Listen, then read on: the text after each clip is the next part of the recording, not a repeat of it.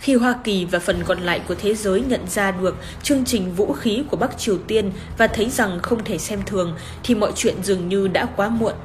Không đầy một tháng sau khi Trump lớn tiếng đe dọa, thì Triều Tiên đã thử thành công bom khinh khí có sức công phá gấp nhiều lần quả bom nguyên tử mà Mỹ đã ném xuống Nhật Bản vào năm 1945.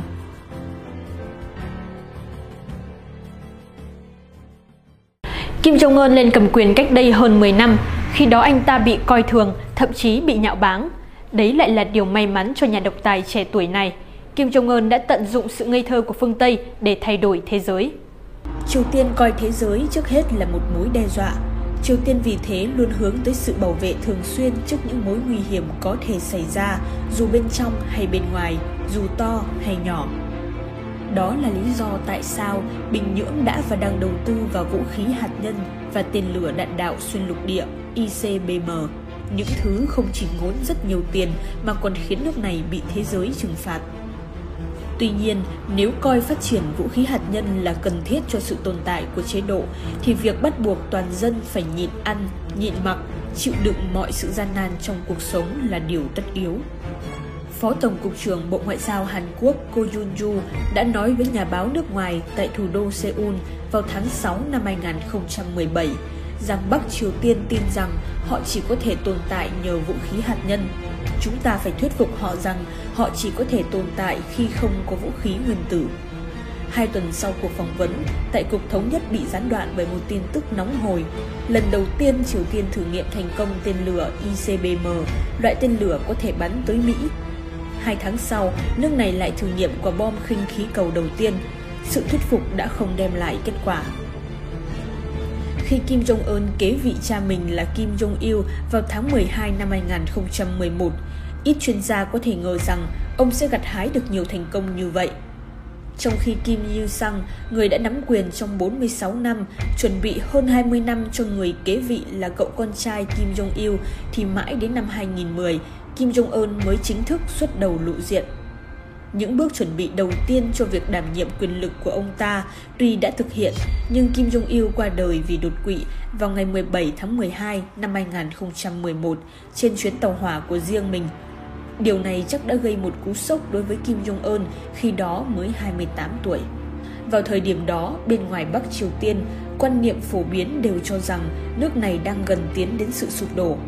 Các chuyên gia cho rằng ông Kim còn quá trẻ và thực tế còn quá ít người biết đến ông ta. Đồng thời, ông ta có quá ít kinh nghiệm để có thể chấp nhận làm người lãnh đạo. Không chỉ có giới bình dân mà cả giới tinh hoa đều có suy nghĩ như vậy. Ngoài ra, một thế hệ thiên niên kỷ được giáo dục ở châu Âu sẽ phát triển những ý tưởng hiện đại, tự do và dân chủ. Kim Đệ Tam hoặc cải cách đất nước mình một cách tốt nhất, hoặc sẽ bị sụp đổ một cách thê thảm nhất. Tuy nhiên, trong số những phân tích nói trên, nhiều phân tích bỏ sót động lực của hệ thống chính trị Bắc Triều Tiên.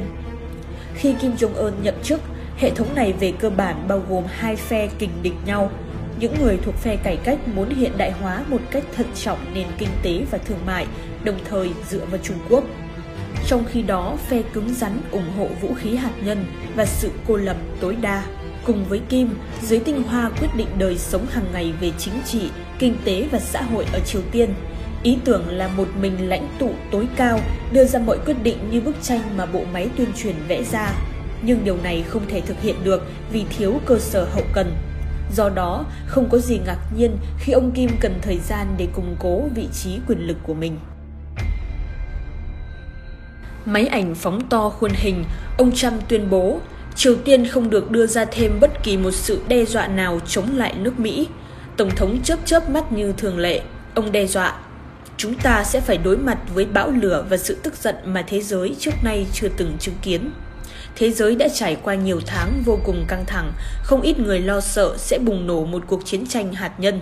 Khi Hoa Kỳ và phần còn lại của thế giới nhận ra được chương trình vũ khí của Bắc Triều Tiên và thấy rằng không thể xem thường, thì mọi chuyện dường như đã quá muộn. Không đầy một tháng sau khi Trump lớn tiếng đe dọa, thì Triều Tiên đã thử thành công bom khinh khí có sức công phá gấp nhiều lần quả bom nguyên tử mà Mỹ đã ném xuống Nhật Bản vào năm 1945. Sự kiện đỉnh điểm diễn ra vào ngày 28 tháng 11. Tên lửa liên lục địa Hoa Sông 15, một loại ICBM, đã được phóng đi. Các kỹ sư và bản thân ông Kim đã vỡ òa trong sung sướng, chan chứa niềm hân hoan và tự hào. Hoa song phiên bản mới nhất có tầm bắn ít nhất 13.000 km, đủ để vươn tới bất kỳ mục tiêu nào ở châu Âu hay Hoa Kỳ. Triều Tiên đã đạt được mục tiêu mà mình mong muốn. Bắc Triều Tiên đã chứng minh được khả năng của mình. Chương trình vũ khí nguyên tử coi như đã hoàn thành. Giờ là lúc ông Kim Jong-un tính đến chuyện thu cổ tức. Tháng 6 năm 2018, hai vị nguyên thủ quốc gia đã gặp nhau tại tòa biệt thự màu trắng như tuyết ở Singapore. Ông Kim mỉm cười bắt tay Donald Trump. Hai người trao đổi với nhau vài câu xã giao, sau đó Kim Jong-un với cái nhìn đăm chiêu để chuyển đề tài. Trước hội nghị thượng đỉnh với Trump, một số hình ảnh mang tính biểu tượng khác đã lan truyền đi khắp thế giới. Chuyến thăm nước ngoài đầu tiên của Kim Jong-un tới Bắc Kinh gặp Chủ tịch Trung Quốc Tập Cận Bình vào tháng 3 năm 2018 và kết thúc bằng bức ảnh hai nhà độc tài bắt tay nhau với cái nhìn buồn tẻ, nhàm chán. Một tháng sau, nhiều trang tin phản ánh với sự xúc động và lạc quan trước những bức ảnh Kim Jong-un, người bước qua biên giới giữa hai miền Triều Tiên, tay trong tay và mỉm cười với Tổng thống Hàn Quốc Moon Jae-in. Ngoài những bức ảnh cho thấy Kim Jong-un ngang vai ngang vế với Tổng thống Mỹ, các cuộc phiêu lưu ngoại giao của Bình Nhưỡng đã không mang lại kết quả như họ mong đợi. Cuộc đàm phán về các lệnh trừng phạt quốc tế đã bị đình trệ từ năm 2019 và hoàn toàn chưa có một bước đột phá nào. Trái lại, tuần trước, chính phủ Hoa Kỳ của Joe Biden đã áp đặt các biện pháp trừng phạt mới. Tuy nhiên, đối với Kim Jong-un, điều này không còn thực sự quan trọng nỗi lo sợ về một sự thay đổi chế độ đã biến mất, quyền lực của ông ta được đảm bảo. Nhân dân Triều Tiên mới thực sự là người thua cuộc rõ ràng nhất. Giờ đây, họ thậm chí khó có thể hy vọng vào một sự hỗ trợ từ bên ngoài. Xét theo khía cạnh này thì Kim Jong-un đã có một thành công lớn. Chế độ của ông ta đã trở nên vững vàng, chắc chắn hơn và đã chứng minh chế độ này đủ sức để loại bỏ những phần tử gây rối khó chịu. Trong những thập niên qua, sự giám sát, theo dõi xã hội đã trở nên tinh vi hơn và mọi sự chống đối dù nhỏ nhất ở các địa phương đều đã hoàn toàn không có cơ hội và bị dập tắt ngay lập tức. Cho dù thông qua đàm phán, trừng phạt hay thậm chí là can thiệp quân sự, thì phương Tây không còn vị trí để có thể đạt được sự thay đổi chế độ hoặc giải trừ hạt nhân ở Bình Nhưỡng.